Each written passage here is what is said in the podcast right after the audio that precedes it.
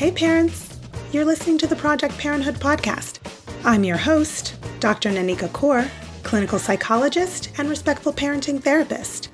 Each week, I'll introduce you to the same respectful parenting practices that I use to help parents repair and deepen connections with their children. You'll get tips for cultivating more parental self compassion, more cooperation from your kids, and more joy, peace, and resilience in your relationship with them. In today's episode, I'm talking about steps to take that can help you build confidence and self esteem as a parent. Stick around till the end to hear about how you can use connection to pave the way for making requests and setting limits.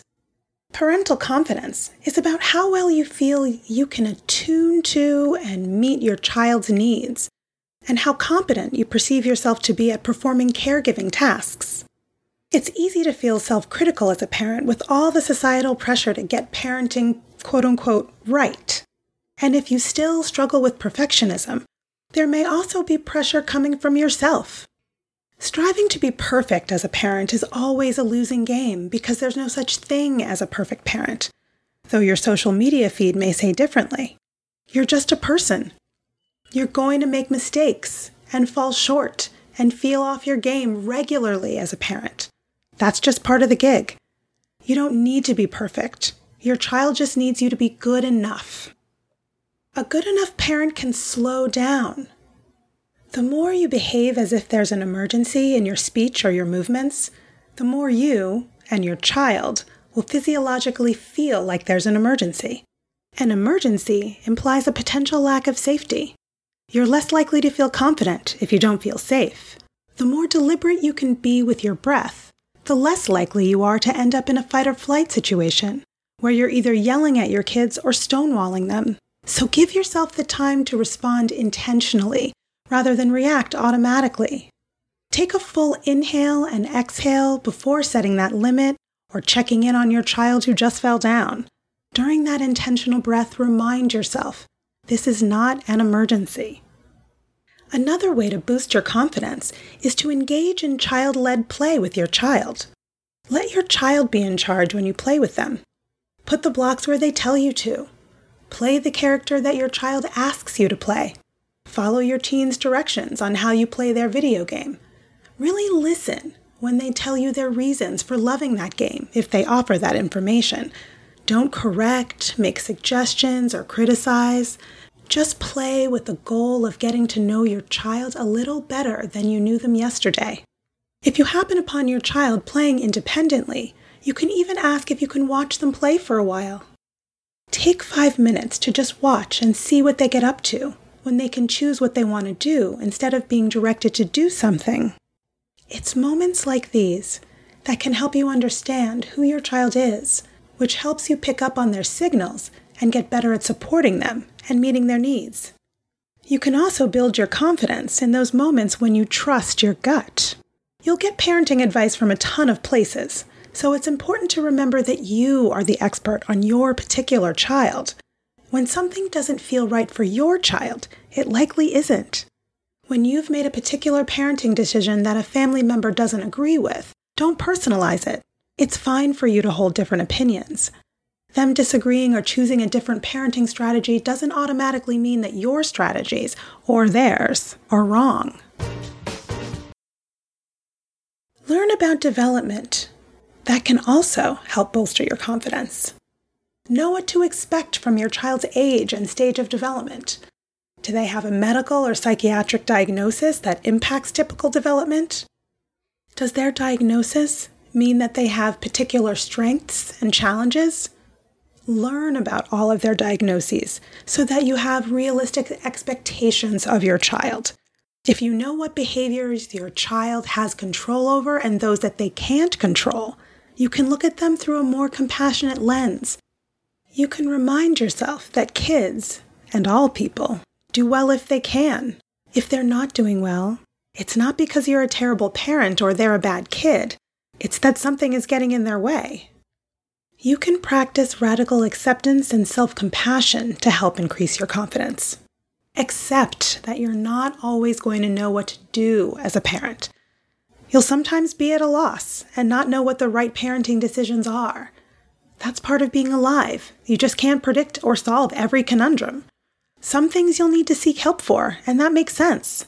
Evolutionarily, we're not meant to parent all alone without a network of experienced elders and peers to turn to for advice or reassurance in moments of parental challenge or crisis.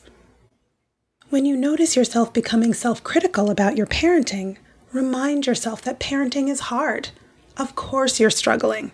Of course, you feel overwhelmed. Of course, you sometimes just want to run away from the whole situation, even though you love your kids deeply. You're not the only parent who feels those ways, and you're doing the best you can with the internal and external resources that you have on any given day. Another confidence booster is when you intentionally reconnect with your child after a conflict. Make a habit of going back to your child after you've had an interaction where either of you walked away feeling badly and patching up that temporary breach in the relationship. Wait until both of you are calm and connected. Then own your part of the situation. Hear them out about their experience of the conflict and work out a plan with them about how you'll handle these conflicts in the future. Engaging in this kind of repair with your child gives both of you confidence that the relationship is solid and can handle some bumps and bruises because you'll always come together again. And you've got to remember to put yourself on your to do list. Experiencing negative thoughts and feelings about yourself can affect how quote unquote good enough you're able to be as a parent. Self doubt and second guessing parenting decisions you've made can compound the problem Holding a lot of negative judgments about yourself can sometimes be the result of childhood abuse or neglect, or from being raised by parents who were highly critical, overprotective, or rejecting. You may have had many stressful life experiences in childhood, teen years, and adulthood that have led to a lot of negative core beliefs, which can lead to unhelpful parenting strategies. If you find yourself becoming overly harsh, avoidant of your child's big feelings, or emotionally distancing yourself from your children, engage your self compassion and try to get back on track by taking care of yourself. This could mean carving out time for your hobbies, for exercise, to see friends, or to go to therapy. Talking with a professional can help you work through past experiences and learn to regulate your emotions so you can help your child with theirs. Ready to practice building your confidence? For this week's parenting challenge, try connecting with your child before you correct them or request something of them. When your child is angry, frustrated, worried, resistant, or speaking to you or behaving in ways you don't like, take a deep breath before you respond. When you lack confidence as a parent, you can feel driven to fix or avoid your child's big feelings and problems. But instead of offering rapid fire solutions, or trying to convince them to feel some other way about the problem, or trying to convince them to feel some other way about the problem, internally take a guess at what emotions might be underlying your child's unpleasant words or behaviors. Internally, take a guess at what emotions might be underlying your child's unpleasant words or behaviors. Imagine responding to those emotions and ignoring unwanted tones and tirades. Then, de escalate these moments of conflict by using a calm and soothing demeanor, tone, gestures, and facial expressions. Convey support and empathy in the moments your child is having big feelings before you set a limit or make a request of them. That could sound like, I can hear how mad you are about missing Sam's birthday party because of our trip. When you're yelling, it's hard for me to listen to you. I'm happy to listen if you can lower your voice. Or do you want to take a break and we can talk about this later when you're feeling calmer? Test it out and report back. Increasing your knowledge of child development in general, and your child in particular, can help increase your confidence as a parent, and your child is more likely to allow you to know them when your relationship with them is strong. The ideas I've offered today are all helpful for increasing connection with your child. Gaining confidence as a parent means that you'll feel less stressed out.